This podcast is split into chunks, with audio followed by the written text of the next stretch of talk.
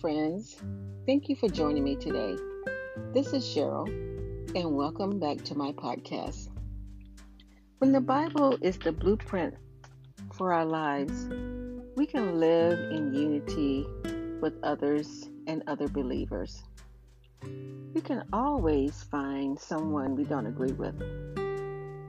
What's more challenging is to focus on what we do agree on. The gospel message is simple, friends. God sent his son to earth to die on a cross to cover our sins. When we accept that free gift of salvation, we get to spend eternity with God. What a point of unity.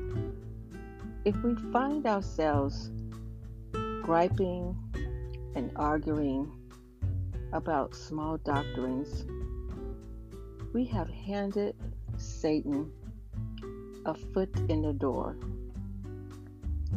You see, unity is critical for like minded community with other Christ followers. We don't have to agree on everything, but we should strive to connect and love above all else. If we would all fix our eyes on Jesus, allow Him to lead us completely, and receive His Spirit's conviction willingly, unity will be within our grasp. We have a choice, friends. 2 Corinthians 5:17 says, Therefore, if anyone is in Christ, the new creation has come. The old has gone, the new is here. How we think directly affects how we live. This may sound terrifying, but in fact, it's exciting and freeing because while we may not be able to take every thought captive in every situation we face every day, we can learn to take one thought captive at a time. And in doing so, we affect every other thought to come. So, what is the one thought that can successfully interrupt every negative thought pattern? It's this I have a choice. I can choose how I respond. When we're spiraling in noise or distractedness, we have a choice to shift our minds back to God through stillness.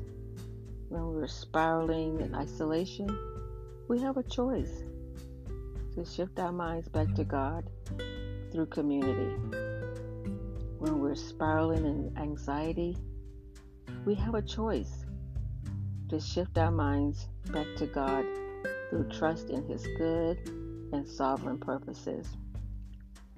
When we're spiraling in cynicism, we have a choice to shift our minds back to God through worship and His Word.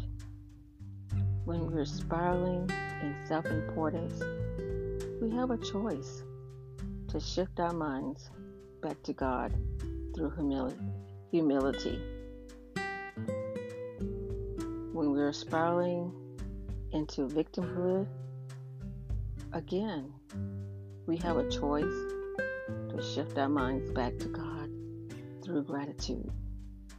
When we're spiraling in complacency, we have a choice to shift our minds back to God through serving Him and serving others. If we have trusted in Jesus as our Savior, you have a God given, God empowered, God redeemed ability to choose what you think about. You have a choice regarding where you focus your energy. You have a choice regarding what you live for.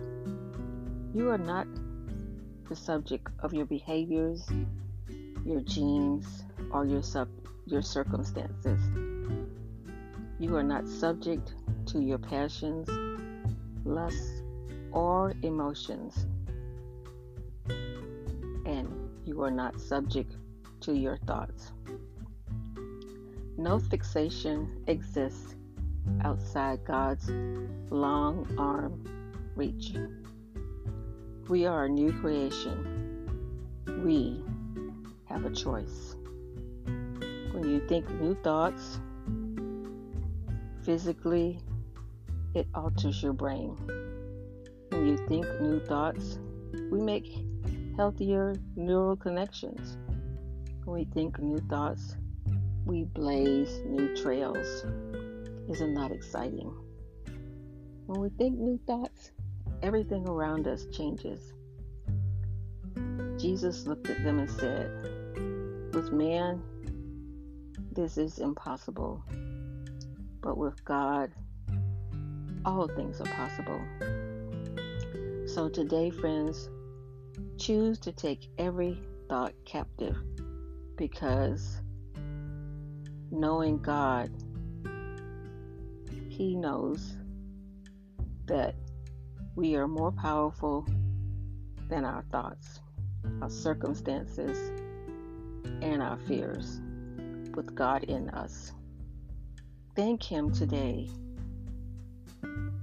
Be grateful and thankful that He has made you and I new creations so that we can choose.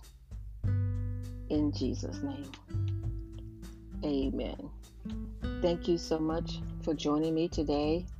It's always a pleasure, and I am so thankful and grateful that you chose to stop by my podcast. Be blessed and be a blessing to everyone you meet.